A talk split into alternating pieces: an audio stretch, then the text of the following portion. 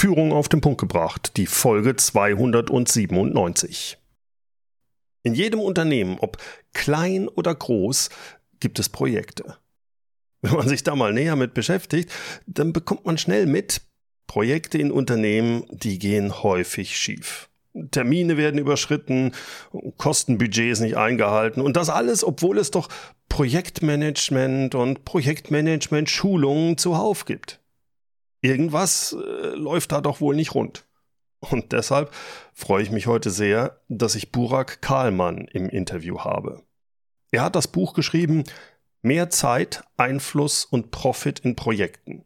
Kundenprojekte souverän und profitabel abwickeln. Das Praxisbuch.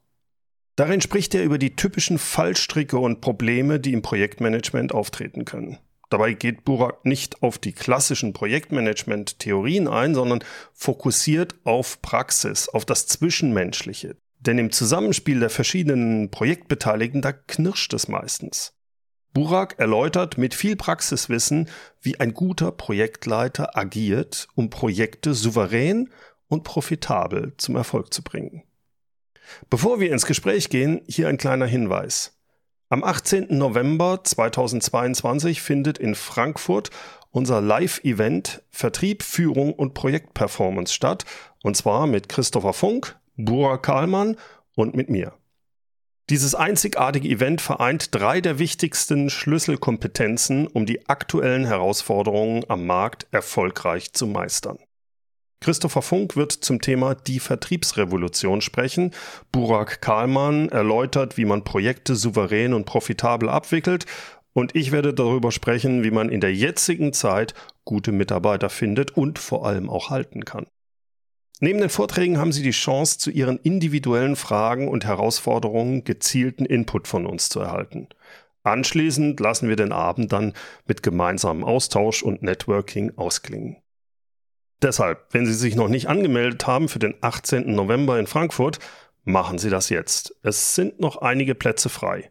Gehen Sie einfach unter www.mehr-führen.de-event. Führen mit UE. Oder aber Sie klicken auf den Link in den Show Notes. www.mehr-führen.de-event. So, und jetzt zum Interview mit Burak Kallmann. Burak, du hast viel Erfahrung als Projektmanager. Mich interessiert, woran scheitern die meisten Projekte? Also da gibt es natürlich viele Faktoren, aber wenn ich jetzt die Arbeit reflektiere, die ich jetzt mit meinen Kunden, mit den Projektleitern, äh, mit denen ich zu tun hatte, dann sage ich, ist der größte Faktor, dass man zu Beginn des Projektes nicht intensiv genug arbeitet und das einem dann gegen Ende des Projektes einholt ja. wenn er auf die Füße fällt. Richtig, ja. Das heißt, weil ist die, Leute, Terminplanung schlecht oder wie muss ich mir ja, das? Ja, äh, es, es gibt diverse, sagen wir mal, Planungsaktivitäten, die gerade zu Beginn des Projektes zu absolvieren sind, mhm. damit ich im Projekt auch irgendwo eine, eine sagen wir mal, eine, eine Richtung habe, in die ich laufe und kein mhm. Blindflug. Mhm. Und diese helfen mir ja dann am Ende dann auch zielgerichtet im Ziel anzukommen. Das ist einmal die Terminplanung, dann gibt es aber auch andere Tools, wie zum Beispiel eine, eine Risikoanalyse, ähm, dass man rechtzeitig sich über Gedanken macht wie Herstellbarkeitsprüfungen, dass man äh, im Vorfeld vielleicht die Engpässe versucht zu ähm, identifizieren, mit Maßnahmen arbeitet, dort mit Wahrscheinlichkeiten ebenfalls ähm, zu tun hat. Und das sind halt eben so viele Kleinigkeiten, vor denen sich oftmals dummerweise äh, Menschen, äh, Projektleiter, teilweise ist auch die übergeordnete Organisation, ähm, die Augen verschließen. Mhm. Ja, nur dadurch wird es halt leider nicht besser. Das mhm. ist selten und je komplex und das ist ja eben der Punkt, je komplizierter und komplexer die Projekte sind, desto mehr kommt es halt eben auf genau diese Themen an. Ich hatte gedacht, dass diese Sachen jetzt doch eigentlich normalerweise auch in so typischen Projektschulungen gezeigt werden. Also wenn man so eine Zertifizierung als Projektmanager macht oder so. Warum ist das dann immer noch so ein Problem? Also was ich zum Beispiel regelmäßig ja immer als Feedback bekomme, ist, ah super, ich habe jetzt hier praktische Vorgehensweisen in der Hand statt äh, stapelweise Dokumente, die bei mir im Keller verstauben. Das wirklich wortwörtlich so mitunter, was in jedem zweiten Testimonial Leute mir berichten. Ja. Das bedeutet, es fällt aktuell noch den Organisationen und den Projektleitern selbst schwer, dieses theoretische Wissen in ihre Situation umzumünzen, okay. in die individuelle ja, Bedarfssituation einzusetzen. Ja, ja. Und das ist tatsächlich auch gar nicht so einfach, weil äh, man muss ja auch verschiedene Faktoren berücksichtigen. Wie groß ist mein Unternehmen? De dementsprechend kann ich ja einen Prozess schlanker gestalten, das heißt auf meine individuelle Situation anpassen. Ja. Ähm, da bedarf es eben an Transformationsarbeit und das ist tatsächlich das, auch was du ansprichst. Hier tun sich viele Projektleiter und Organisationen schwer. Ja, ich kann mir vorstellen, es ist halt was ganz anderes, wenn du ein großes Projekt, zig Millionen in der Automobilindustrie planst mit, was weiß ich, Diagrammen, Shikawa, Schadensanalyse und weiß der Teufel was alles. Oder ob du beim 100, 200 Mann KMU bist, wo der Chef sagt, sagen Sie mal, haben Sie noch alle Tassen im Schrank? Äh, wir machen hier aus der Praxis für die Praxis. Jetzt können, machen wir hier nicht so einen Schmuh rum. Ne? Das heißt, da muss ich zwar die Prinzipien kann ich vielleicht anwenden, aber ich darf um Gottes Willen nicht die Tools eins zu eins übernehmen. So verstehe ich dich, richtig? Richtig, ja. Ich habe oft erlebt, ja, dass zum Beispiel konkretes Fall, Fallbeispiel bin ich äh, bei einer Firma aufgelaufen und habe dann äh, gesagt bekommen, hey, wir haben hier einen super Prozess schon etabliert, das hat ein Berater vor Ihnen schon gemacht, Herr Kallmann, schauen Sie sich das mal an. Dann äh, habe ich eine Excel-Tapete gesehen, da waren äh, gefühlt 500 To-Dos in einem äh, Projektablauf, wo eigentlich ja in, in, zwei, drei Monaten erledigt ist. Da ist das Befüllen der Excel wahrscheinlich das Aufwendigste an dem äh, Projekt. Und ja. das darf halt auch nicht sein. Das heißt, man sollte schon, und das ist wichtig, wenn man professionelles Projektmanagement betreiben will, vor allem dann, wenn ich mehr oder weniger regelmäßig die gleiche Art von Projekte abwickle, mhm. mir Gedanken machen über eine Systematik, ja, das ist ja, ja auch das, sagen wir mal, wo, wo ist mehr oder weniger mein Hauptgeschäft. Und diese Systematik sollte aber, wie gesagt, auf das Unternehmen angepasst sein. Ja. Und ich soll vielmehr, was du beschrieben hast, ist, dass Unternehmen oft versuchen, einen Prozess, den sie irgendwo aufschnappen, vielleicht in der Schulung oder in der Zertifizierung, auf das Unternehmen überzustülpen. Und das ist dann oft das, was schief geht. Ja. Und was dann nämlich passiert ist, wenn jetzt irgendeine, sagen wir mal, die Führungskraft das als Bild im Kopf hat, das zu etablieren, die Mitarbeiter aber das hinterfragen, eben weil sie vielleicht erkennen, dass das hier keinen Sinn macht, weil gerade die Anwender, die haben ja auch einen viel besseren äh, Blick auf die Situation, dann leben sie es eben nicht. Und das ist dann oft das, was man hört. Ja, wir haben super Prozesse, aber die werden nicht eingehalten. Ja, da, da hast du halt eben den Grund, warum es eben nicht funktioniert. Ja, ja, kann ich nachvollziehen. Äh, worin bestehen denn eigentlich aus deiner Sicht die Aufgaben von einem Projektmanager und vor allem, was gehört dann nicht zu seinen Aufgaben? Ja, also das ist so die zentrale, sagen wir mal, Einstiegsgeschichte, die ich dann äh, immer auch versuche in meinen Schulungen rüberzubringen. Oftmals denken Projektleiter auch von sich selbst, dass sie alles selber machen müssen. Sie müssen quasi in jedem Bereich alles können, Rede und Antwort stehen können und ähm, Probleme komplett selber eigenständig lösen. Das, das hört sich für mich so an wie die Probleme, die ich mit meinen Führungskräften auch habe. ja, da, da gibt es auch viele Parallelen, ja, ja. tatsächlich. Aber die Aufgaben, und das sagt nicht nur ich, das steht in jeder Zertifizierung in den ersten Seiten, auch wenn man es in Google eingibt, Aufgaben, Projektleiter, die sind in erster Linie organisatorischer Natur. Das bedeutet, ein Projektleiter ist dafür verantwortlich, das Projekt zu organisieren, dafür zu sorgen, dass es Terminvorgaben gibt, diese, sagen wir mal, getrackt werden, dass die richtigen Aufgaben innerhalb der Organisation verteilt werden, abgearbeitet werden und zielgerichtet das Endergebnis erreicht wird. Das sind die Aufgaben. Was dazu nicht gehört, ist, dass, und das ist das, was man sehr häufig äh, so erlebt in der Praxis, dass er den Leuten hinterher rennt und irgendwann merkt, oh, sehr äh, unangenehme Diskussion. Bevor ihr jetzt, jetzt gar nichts in der Hand habt, mache ich es jetzt selbst. Ja, ja. Das kann ich mir vorstellen, gerade bei in den KMUs, in den kleinen mittelständischen Unternehmen ist das ein, ein Riesenpunkt, weil die Leute ja auch so getriggert sind, auch teilweise vom Chef. Also ein rein Projektleiter, Kameraden, das reicht hier nicht. Du musst schon auch noch wertschöpfend hier arbeiten. Was natürlich dann also Projektleiter ist eigentlich nicht wertschöpfend von der Denke her, ne? weil der arbeitet ja mhm. nicht richtig. Du hast es sehr schön auch in diesem Vier-Phasen-Dilemma in deinem Buch beschrieben. Vielleicht kannst du da mal ein bisschen mehr im Detail drauf eingehen, weil ich das sehr plakativ und äh, stimmig fand. Genau, also ich bin irgendwie da, darauf aufmerksam geworden, bin ja auch mal ganz früh als Jungingenieur in, in die Praxis quasi ins kalte Wasser geschmissen worden und habe relativ früh ein sehr großes Projekt gemacht und saß dann auch jeden Abend am Rechner, letzter im Büro. Ähm, manchmal war mein Chef dann noch mit dabei und irgendwann hat er mich angeguckt und gesagt, sag mal, was machst du da immer so lang? Dann gesagt, hey, äh, hier, mach hier den äh, Qualitätserprobungsplan für hier das Bauteil, Kunde kommt morgen. Dann sagt man, das ist doch die Aufgabe der Qualität. Ja, ja, aber Kollegen sind hier mit Messen beschäftigt und bevor ich jetzt gar nichts habe, dann mache ich das selber, weil morgen kommt der Kunde. Dann dachte ich, ja, jetzt kriege ich super Lob. Dann hat er angefangen, mich äh, anzuschreien. Gell? Sag mal, sind Sie wahnsinnig? Das ist doch nicht Ihr Job. Dafür gibt es doch das Team und wir haben ihnen das Team anvertraut, damit sie dafür sorgen, dass diese auch effizient und zielgerichtet an den Projektthemen arbeiten. So.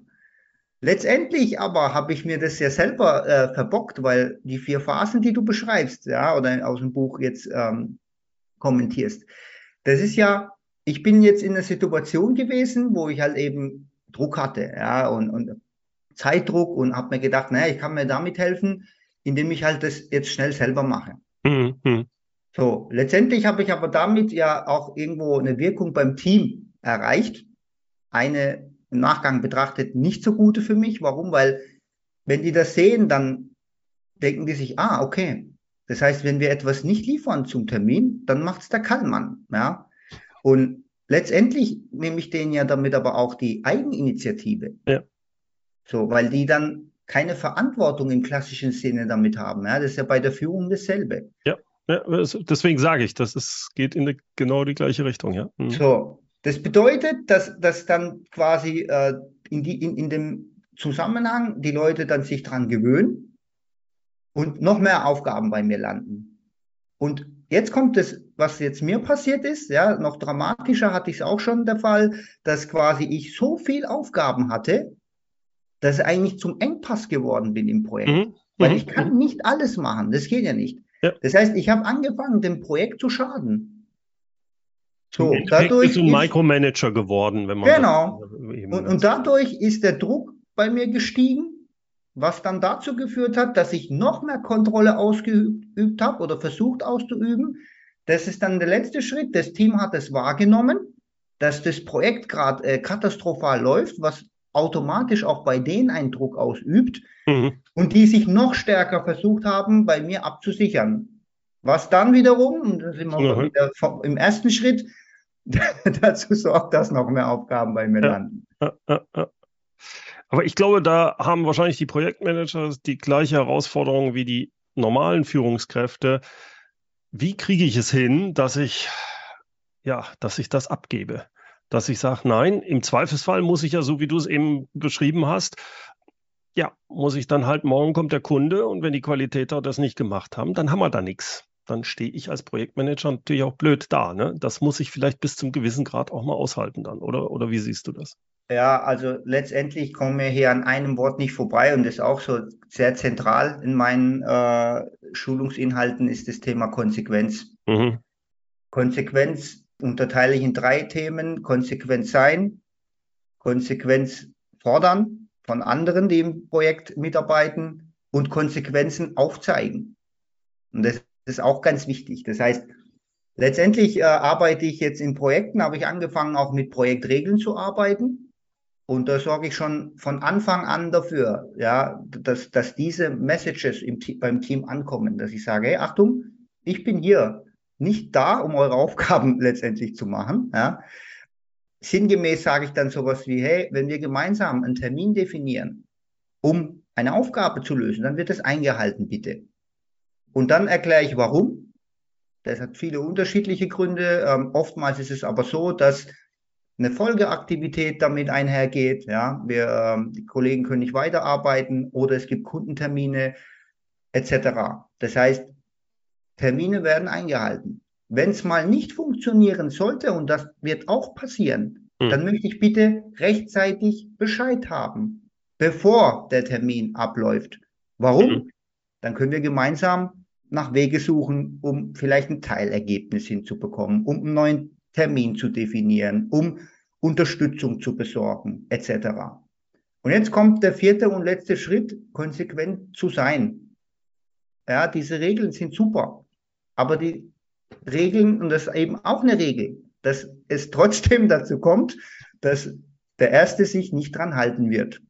Und jetzt geht es darum, konsequent zu sein. Das heißt, ich lasse das nicht einfach durchgehen. Ich spreche das an. Je nach Ausmaß ähm, leite ich irgendeine Maßnahme ein. So, und wenn, wenn das sich wiederholt, und das habe ich oft knallhart durchgezogen, dass ich dann gesagt habe, hey, wir haben es jetzt zwei, dreimal probiert, das ist so eine einfache Regel, wer das nicht einhalten kann, möchte ich bitte nicht im Team haben. Bin mhm. zu der Führungskraft gegangen, habe das erklärt und habe gesagt, bitte gib mir einen neuen Mitarbeiter. Ich kann nicht riskieren, dass das zu einem Negativbeispiel für das Team wird. Mhm. Und das hat mit der Person nichts zu tun. Das ist einfach eine, etwas, das mit der Sache zu tun hat. Und ja. genau das meine ich mit Konsequenz. Ich erlebe in vielen Unternehmen eine schädliche Harmoniebedürftigkeit. mhm. Ja, weil natürlich wollen wir uns erstmal mit allen gut verstehen. Das auch, ich bin auch ein sehr harmoniebedürftiger Mensch. Du kennst mich auch, Ben, schon länger. Mhm. Am liebsten verstehe ich mich mit jedem gut und das klappt auch. Aber die Leute wissen, und das war auch etwas, ich habe mir aktiv Gedanken darüber gemacht und mich mit der Frage beschäftigt, okay, was sollen Leute über mich sagen, mhm. wenn ich nicht im Raum bin? Mhm. So, wenn jemand zum Beispiel fragt, hey, wie ist es mit dem Burak zu arbeiten? So, ich war ja auch lange äh, selber Führungskraft im Projektmanagement und da habe ich es mit so vielen Leuten zu tun gehabt, dass ich gesagt habe, okay, ich will es steuern. Und mein Wunsch war, dass sie sagen, hey, grundsätzlich super netter Typ, kann man super mit verstehen, aber guck, dass du deine Termine einhaltest. Verarschen lässt er sich nicht. Ja, das war mir wichtig und ich habe halt ja. aktiv daran gearbeitet und das geht eben mit der Konsequenz. Und wenn ich die Konsequenz rechtzeitig aufzeige, ankündige, dann kann ich es auch durchziehen, weil ich habe es ja jedem die faire Chance gegeben. Ja. Weil andersrum würde ich mich plötzlich unglaubwürdig machen. Also eine entscheidende Voraussetzung, das kann ich gut nachvollziehen, ist Konsequenz, konsequent zu sein in der Art, wie du es beschrieben hast als Projektmanager. Was sollte denn eine Person sonst mitbringen? Was sollte die noch lernen oder antrainieren, damit sie ein guter Projektmanager ist? Also es gibt mittlerweile, sage ich, äh, klar, es gibt so diverse Handwerks- Tools. Ja, ich meinte äh, mehr die, den, den, die Einstellung. Genau. Was er mit also von der Einstellung gibt es eine zentrale Thematik und wenn man das schafft, dann wird man in egal welcher Hinsicht eine positive auch äh, sagen wir mal Arbeitskraft im Unternehmen und zwar die Verantwortung. Es gibt einen Unterschied zwischen einem Projektverwalter und einem Projektleiter. Und die Leute auch, die, die, mit, die in meinen Teams, meine Mitarbeiter, und das kriege ich auch wirklich, habe ich immer als Feedback von der Organisation auch zurückgespielt bekommen, die sind auch selber Führungskräfte geworden danach. Um, weil sie von der Einstellung her gesagt haben, hey, das ist mein Projekt. Hm, das ist mein Baby. Da. Das ist mein Baby und ich hm. bin wirklich dafür verantwortlich. Wenn jemand ein Problem hat, kommt er zu mir. Wenn jemand eine Entscheidung braucht, kommt er zu mir. Wenn mhm. was nicht gut läuft, dann geht ihr nicht zu eurem Chef, sondern zu mir, wenn es mit dem Projekt was zu tun hat. Ja. Und wenn mal quasi eine Abweichung sich anbahnt, dass er das nicht einfach so akzeptiert, dass er Maßnahmen fordert, ja, dass er wirklich alles dran setzt, dieses Projekt eigenverantwortlich zu führen. Und ja. das ist auch tatsächlich eine Sache, die kann man trainieren. Und das ist ja letztendlich auch so, wie gesagt, das Hauptziel meines Trainings. Warum? Mhm. Weil die, die Führungskräfte kommen, haben dann wirklich was davon, weil ja. sie haben proaktiv arbeitende Projektleiter, die ihnen das Leben auch erleichtern. Ja. Eine Sache, die habe ich bei Führungskräften wie auch bei Projektleitern gesehen. Meistens ist es bei eher Leuten, die viel Erfahrung haben und das ist diese Gelassenheit, die manche Leute, wo, wo du, wo es brennt, wo es sonst was läuft und da hast du einen, der gelassen reagiert. Das ist faszinierend, wenn jemand das drauf hat in der Art. Äh, das würde ich auch sagen, ist für einen richtigen ja, Projektmanager wahrscheinlich auch eine. Und ich glaube, das lässt sich aber schwer. Als Junger gibt es wahrscheinlich nur wenige. Das, das kommt mit der Erfahrung, denke ich, wenn man das gemacht hat. Oder wie siehst du das? Ja, also letztendlich sage ich mal, äh, ich muss gerade lachen, weil äh, als du das gesagt hast, ist mir eingefallen, in, in, so in meinem ersten Job haben sie mich den Teflon-Projektleiter genannt. okay. so, also alles an mir ab, ab, äh, abprellt. Ähm, Wie hast du das denn gemacht, gerade? Also ich habe mir eine Sache vorgenommen, aber das, ich hatte da echt auch einen guten Mentor. Der hat zu mir gesagt, hey, jammern bringt nichts. Das stimmt. So, und, und auch mein Chef, ja, der hatte, das ist auch lustig gewesen, so, wenn man, wir hatten eine, eine lange Glasfront und dann war so eine Straße und auf der anderen Straße war es Kaufland. Und immer wenn jemand gemeckert hat, hat er gesagt, hey Leute, hier drin werden Projekte gemacht. Das ist nicht einfach. Deswegen verdient ihr aber auch mehr Geld als da drüben. und hat dann immer gesagt, das ist auch ein guter Job. Ja, hat auch Vorteile, weil da müsst ihr euch nicht ärgern mit Lieferanten, mit Kunden, mit anderen Bereichen aber da gibt es weniger Geld dafür. So, und vor allem habe ich in einem Buch mal gelesen, ja, ich hab, äh, bin das Ganze eigentlich immer so angegangen, das kann ich auch empfehlen, jedem Projektleiter. In dem Wort steckt der Leiter mit drin. Und das heißt, du leitest ja auch ein Team und da hast du auch eine, eine Vorbildfunktion. Und die Leute, ja, die, die sehen das einfach. Und wenn du nur am Meckern bist und äh, selber so verzweifelt wirkst, mhm. dann strahlt sich das auf das ganze Team aus. Und wenn sie mhm. quasi wissen, okay, da ist jemand, zu dem kannst du jederzeit gehen, der weiß auch nicht immer alles, aber gemeinsam findet man immer einen Weg. So der Fels in der Brandung, das finde ich immer so ein schönes Bild. Ja, finde ich. Kann sonst was super. passieren? Ja. Und da. ich habe mich halt echt immer darauf fokussiert, nicht vor der Öffentlichkeit zu meckern.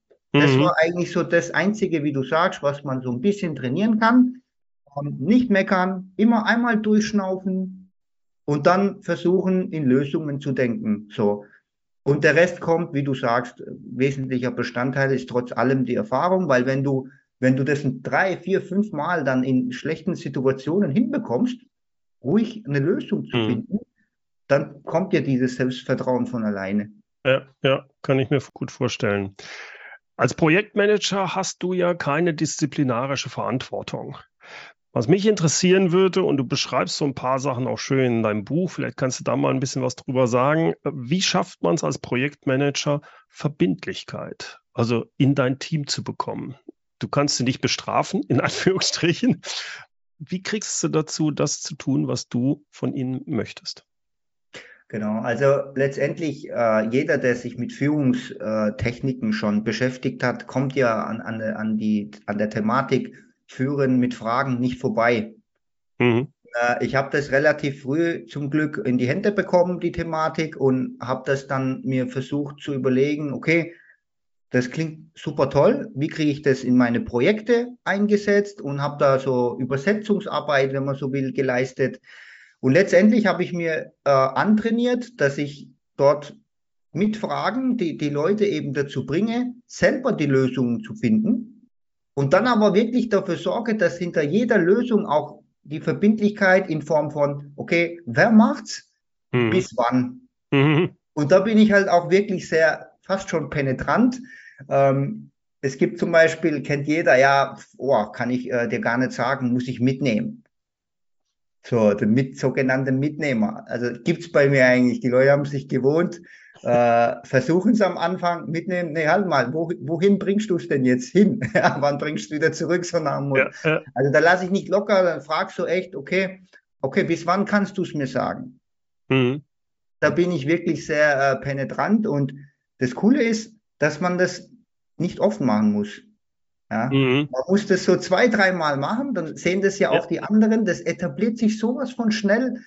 Okay, bis wann kannst du es mir sagen? Und, und manchmal hast du ja selbst das, dass die dann sagen, weiß ich nicht.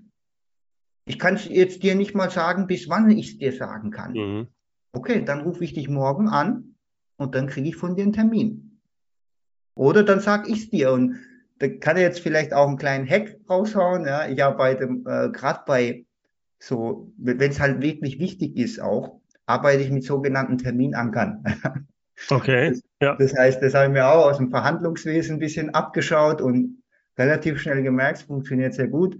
Das heißt, dass ich dann gerade so bei Kandidaten, wo ich weiß, tun sich schwer mit Angaben und sind auch so ein bisschen auf Sicherheit und dann sage ich, okay, hey, ich brauche von dir bis übermorgen einen Terminplan zu den technischen Maßnahmen. Oh, nee, bis übermorgen kriege ich niemals hin. Okay, bis wann kriegst du es denn hin?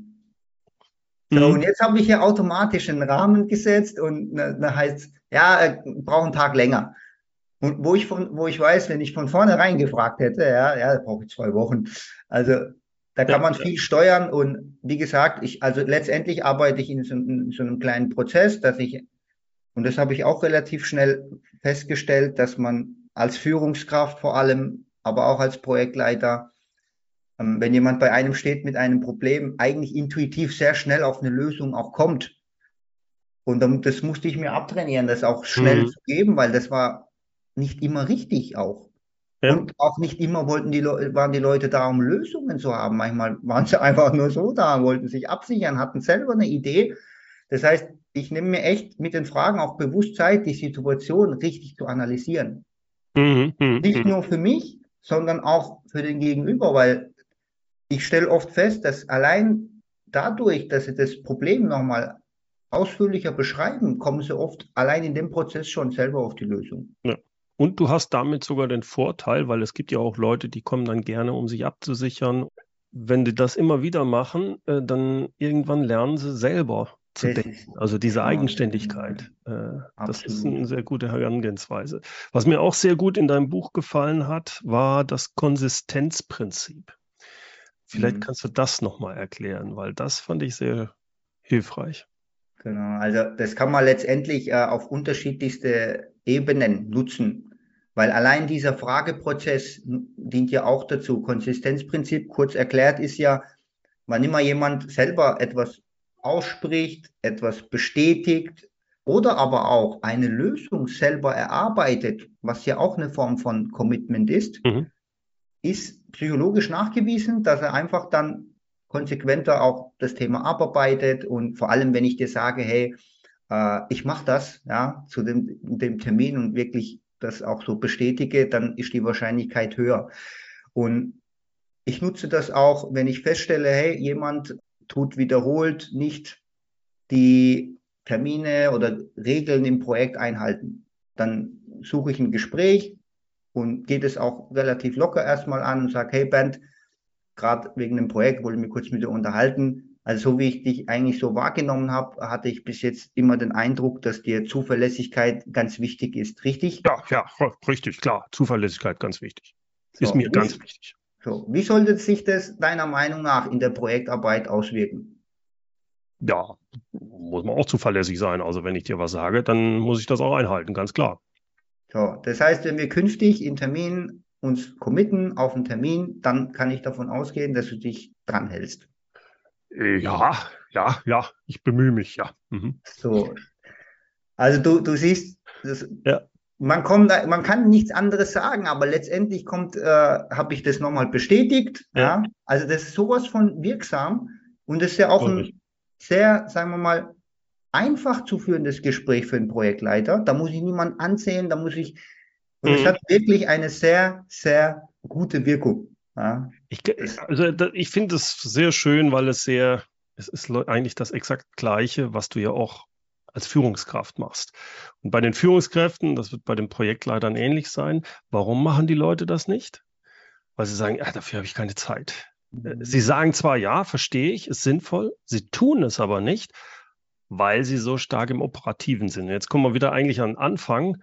Ja, und deswegen darfst du nicht fachlich darum arbeiten, weil du nämlich die Zeit brauchst, um solche Gespräche zu führen, die als erstes Mal, wo man denkt, ah, das kostet mich doch nur Zeit, ich, ich sage dem einfach, der muss das machen. Nein, es ist ein, es braucht länger, im Gespräch, aber damit kriegst du den Trick hin, dass derjenige in die Eigenverantwortung kommt.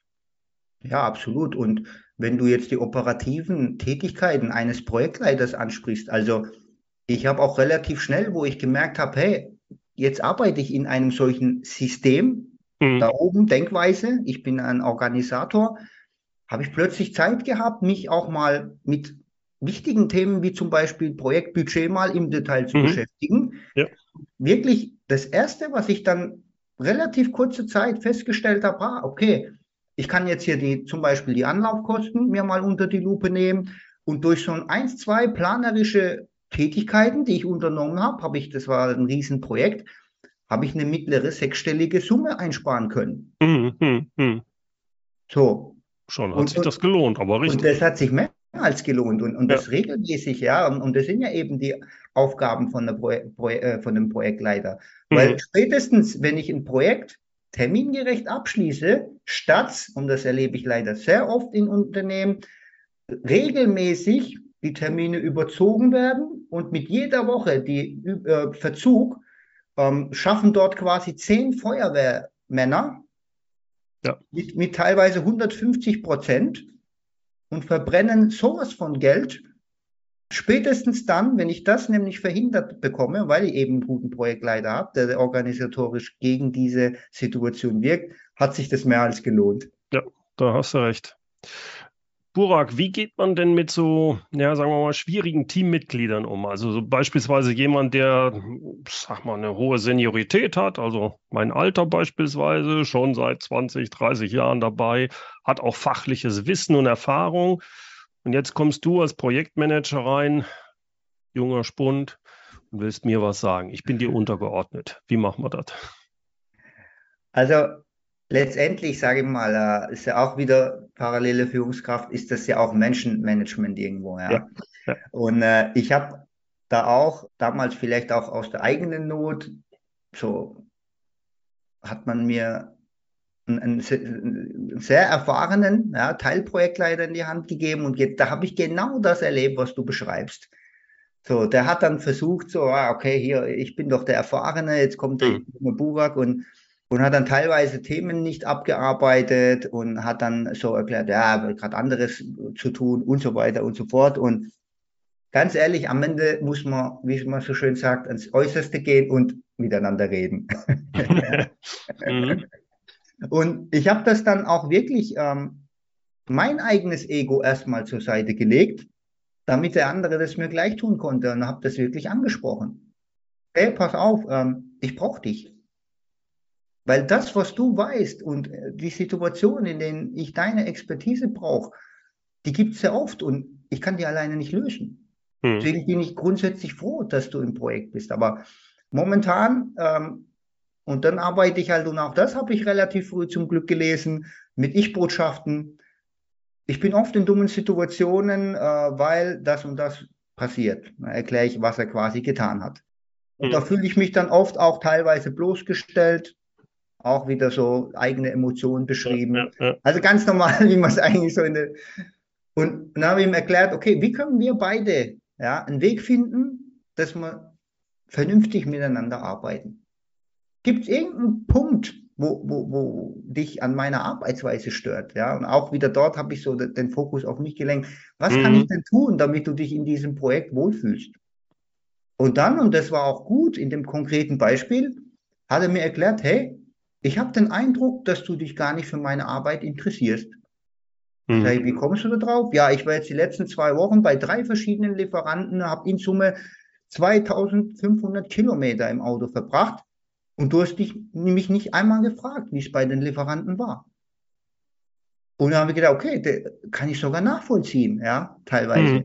Mhm. So, dann habe ich das halt jetzt künftig äh, berücksichtigt und, ja. und dann war okay. Und er hat sich dann Monate später noch hat er sich explizit dafür bedankt, A, dass ich das Gespräch gesucht habe und vor allem, dass ich das jetzt auch verändert habe. Dann hatte ich wirklich, Beispiel, ja. hatte ich null Probleme mehr mit ihm, ganz im Gegenteil.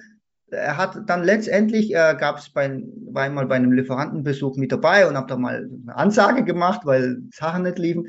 Da hat er für mich voll die Werbung gemacht in der Firma.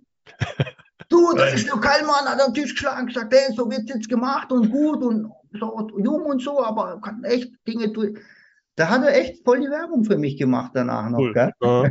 Also kann ich echt im ersten Schritt erstmal so, das Einfachste ist letztendlich das, was den Leuten am schwierigsten fällt, das Gespräch mal zu suchen. Ja, ja, ja. Und dann das Ego rausnehmen. Das Ego rausnehmen, ja. Mhm. Das ist was, was du von dem anderen willst, eigentlich selber erstmal in Vorleistung gehen. Ja.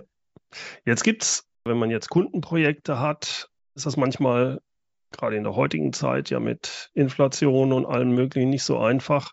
Da verändern sich alle möglichen Sachen im Projekt. Es kommen Nachforderungen, sollen Sachen erweitert werden. Wie geht man mit solchen Forderungen aus deiner Sicht am besten um als Projektleiter? Ja, das ist ein super Punkt, den du ansprichst, weil äh, letztendlich ist das ein wesentlicher Punkt, der entscheidet, ob das Projekt profitabel abgeschlossen wird oder nicht. Weil letztendlich verdiene ich ja damit auch irgendwo Geld. Im ersten Schritt muss ich einen Rahmen für so ein sogenanntes Claim- oder Änderungsmanagement schaffen. Das heißt, ich muss zu Beginn vernünftig definieren, was verkaufe ich jetzt, was beinhaltet dieses Projekt, das Produkt, die Maschine, was auch immer ich jetzt letztendlich verkaufe und was tut es eben nicht. Also quasi wie ein Lastenheft. Pflicht ja, also das, das, das, ne? das ist auch ein Projektmanagement, also einmal eins Pflichten und Lastenheft. Aber wenn ich so, so in den Schulungen frage, okay, Pflichten, Lastenheft, alle so, ja, ja, kenne mal. Ich so, okay, zeig mal mir bitte ein Pflicht, letztes Pflichtenheft. Da zucken ja. sie alle mit, ja, das geht bei uns nicht. ja, warum geht's nicht? Ja, der Kunde gibt alles schon vor. Das heißt, er hat ein Lastenheft. Ja. Okay, und was ist die Antwort darauf? Ja, was? Ein Pflichtenheft.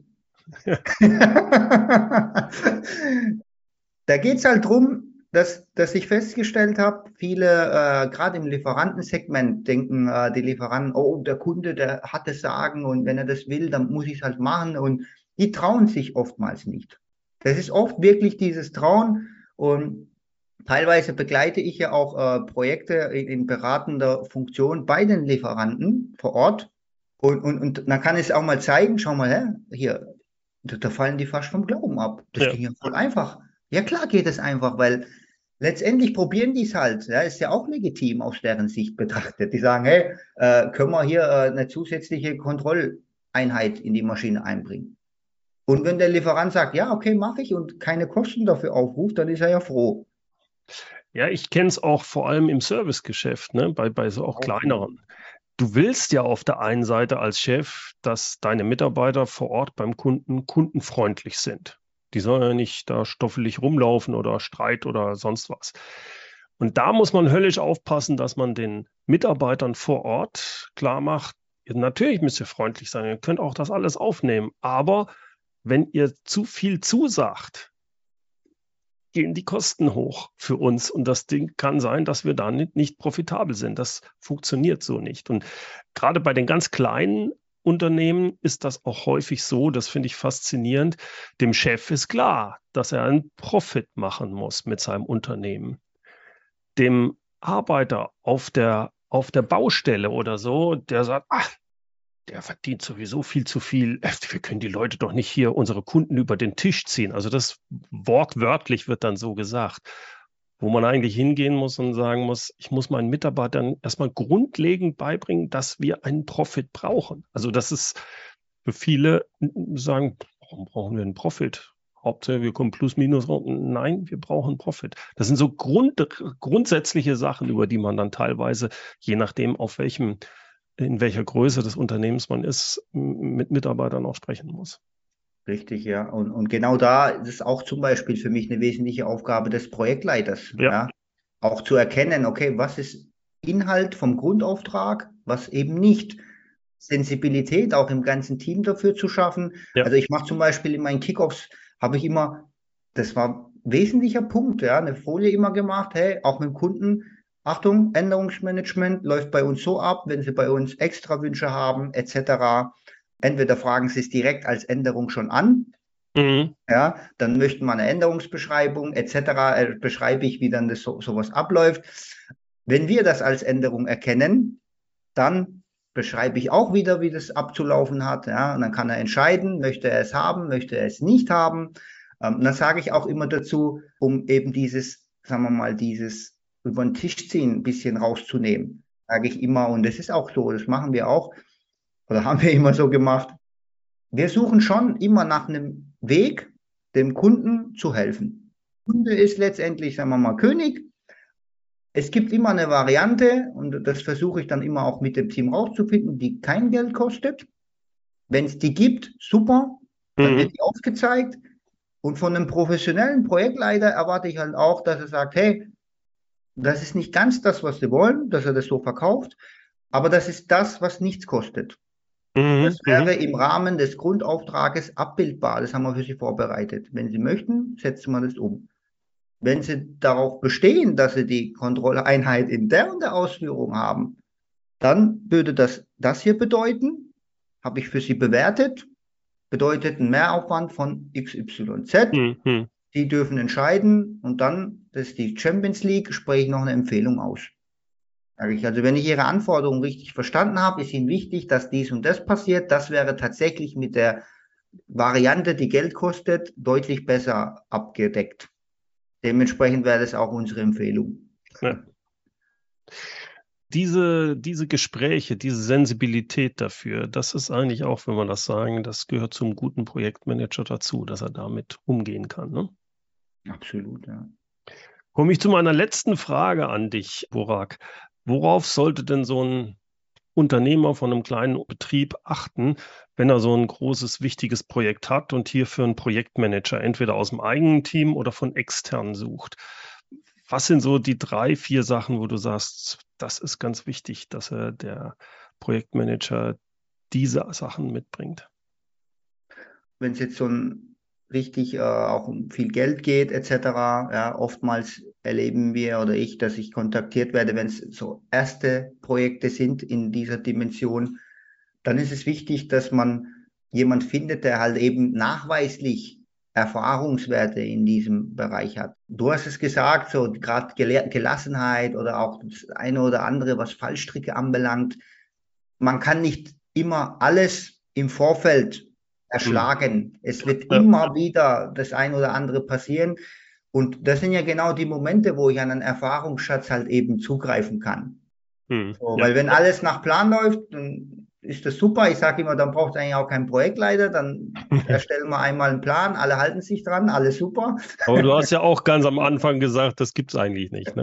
gibt es nicht eben. Und, und da ist halt eben die die Erfahrung wichtig, dass er das nachweislich, sagen wir mal, aufweist. Und dann gibt es so für mich so zwei, drei wichtige Kompetenzen, persönliche, wo ich sage, da kommt es drauf an, das ist einmal die Stressresistenz. Ich sage ja. auch eigentlich eher Chaosresistenz dazu, weil äh, es kommt eher oder später dazu, dass so viele Variablen sich irgendwo dann überschneiden und eine Wechselwirkung gibt, dass das sich sehr chaotisch anfühlt. Ja. Und, und da muss man einfach auch umgehen können damit. Das war vorhin diese Teflon-Geschichte. Diese Teflon-Geschichte mitunter, ja. Dass er dort eben schafft, trotzdem ruhig zu bleiben dass er dort die richtigen Fragen stellt, vor allem. Mhm, ja. Mhm, mh. Das ist so, mit den richtigen Fragen eine, eine, Lösung, einen Ansatz findet, das ist so ein wichtiger Punkt. Und vor allem, und das ist der letzte, vielleicht sogar der wesentlichste Punkt, ist für mich die Kommunikationsfähigkeit. Er muss in der Lage sein, weil auch diese Gelassenheit, das tue ich ja mit meiner Kommunikation äh, letztendlich repräsentieren. Er muss in der Lage sein, auch mal ein, ein, ein schlecht laufendes Produkt, Projekt beim Kunden richtig zu verkaufen. Man mhm. muss in der Lage sein, sagen wir mal, äh, wenn es auch schlecht läuft, intern die richtigen Worte zu finden, um die Mannschaft zu motivieren. Gleichzeitig, und darüber haben wir äh, noch nicht so viel gesprochen in der Folge, aber letztendlich muss er in der Lage sein, auch das Interesse des Projekts intern mhm. gegenüber anderen Bereichen zu verteidigen. Das heißt, da muss er auch mal also den einen oder anderen Konflikt gehen. Und wenn er da dermaßen konfliktscheu ist, dass er da ein Problem mit hat, dann kann ich sagen, ist das äh, nicht ja. zielführend. Ja, ja, ja. Burak, ich möchte mich herzlichst bei dir bedanken, dass du so viele schöne auch Beispiele gebracht hast. Ich glaube, das war sehr hilfreich. Ich kann jedem nur empfehlen, der im Projektmanagement unterwegs ist, Es ist eine Sache, sich mit Tools zu beschäftigen, aber ich möchte es jedem ans Herz legen, sich auch dein Buch zu Gemüte zu führen, weil damit wird man wirklich, glaube ich, wenn man die Sachen umsetzen kann, ein erfolgreicher Projektmanager. Vielen Dank, Burak. Danke auch, Bernd, einmal für die äh, schönen Fragen und äh, die Möglichkeit, hier auftreten zu dürfen. Soweit mein Gespräch mit Burak Kalman. Seine Kontaktdaten wie auch der Link zu seinem Buch finden Sie in den Shownotes und wenn Sie ihn, Christopher Funk und mich mal in der realen Welt erleben wollen, dann buchen Sie sich jetzt einen Platz am 18.11.2022 in Frankfurt für das Live-Event Vertrieb, Führung und Projektperformance. Gehen Sie einfach unter www.mehr-führen.de-event. Führen mit UE. Oder Sie klicken einfach auf den Link in den Shownotes. Zum Abschluss habe ich noch ein passendes Zitat für Sie. Heute kommt es von Willi Meurer. Planung ohne Ausführung ist meistens nutzlos. Ausführung ohne Planung ist meistens fatal.